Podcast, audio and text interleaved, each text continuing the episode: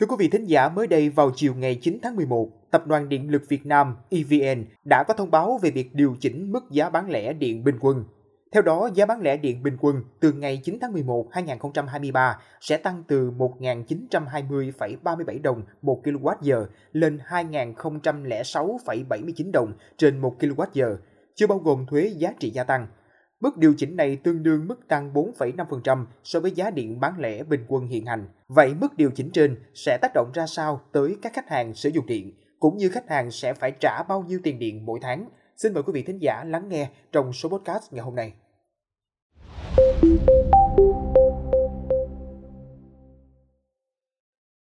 Theo quyết định quy định về giá điện được Bộ Công Thương ban hành, giá bán lẻ điện bình quân được tăng lên mức 2.006,79 đồng trên 1 kWh, chưa bao gồm thuế VAT, từ ngày 9 tháng 11.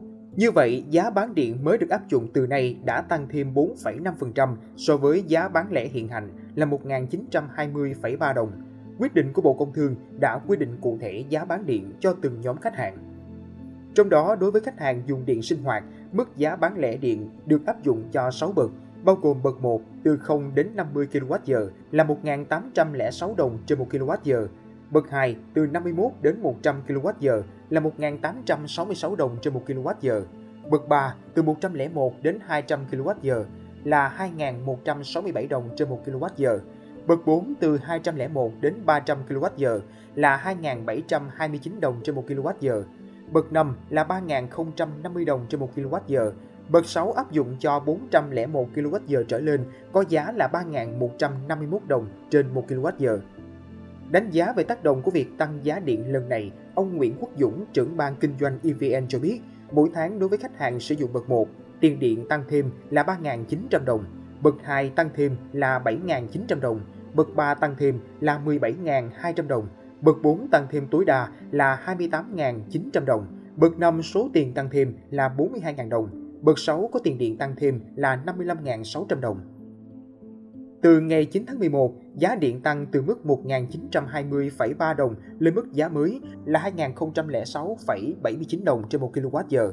Với các ngành sản xuất, kinh doanh và dịch vụ, ông Dũng cho biết số tiền tăng thêm phụ thuộc vào hành vi sử dụng và tỷ lệ sử dụng điện ở từng thời điểm, cao điểm và thấp điểm. Trong đó, theo tính toán với ngành dịch vụ, tiền điện tăng thêm mỗi tháng là 230.000 đồng một tháng, với nhóm sản xuất, bình quân mỗi hộ phải trả là 423.000 đồng. Với khách hàng hành chính sự nghiệp sẽ phải trả thêm là 90.000 đồng. Về cơ sở điều chỉnh giá bán lẻ điện bình quân, ông Nguyễn Đình Phước, kế toán trưởng EVN cho biết, căn cứ thực hiện là quyết định 24-2017 của Thủ tướng Chính phủ. Năm 2023, trong cơ cấu nguồn điện, sản lượng điện từ thủy điện giảm do hạn hán và hiện tượng El Nino. Giá nhiên liệu đầu vào duy trì ở mức rất cao giá than nhập khẩu tăng 186% so với năm 2020 và 25% so với năm 2021. Trả lời câu hỏi của tuổi trẻ online về việc tăng giá có đủ bù đắp chi phí và giúp EVN cân bằng được tài chính hay không, ông Nguyễn Đình Phước cho hay việc điều chỉnh tăng 4,5% giúp cho tập đoàn tăng thêm doanh thu là 3.200 tỷ đồng, giảm bớt phần nào khó khăn. Mức tăng lần này theo ông Phước vẫn thấp hơn giá thành sản xuất Tuy nhiên, để đảm bảo an sinh xã hội và các chỉ tiêu kinh tế xã hội, nên EVN đề xuất tăng ở mức vừa phải. Ông phân tích với giá thành sản xuất điện thì chi phí sản xuất chiếm 83%, còn lại 17% chi phí các khâu truyền tải, phân phối, dịch vụ phụ trợ liên quan. EVN cũng đưa ra các giải pháp cắt giảm 15% chi phí thường xuyên tại các đơn vị, sửa chữa lớn cũng giảm mạnh, tiết kiệm điện chiếu sáng tại các cơ quan, tổng công ty. Tuy nhiên, ông Trần Việt Hòa, Cục trưởng Cục Điều tiết Điện lực Bộ Công Thương phân tích rằng mức tăng giá điện lần này chưa tính phân bổ khoản chênh lệch tỷ giá của EVN còn treo từ các năm trước, khoảng 14.000 tỷ đồng. Mức tăng này tác động tới chỉ số giá tiêu dùng của năm nay là 0,035%.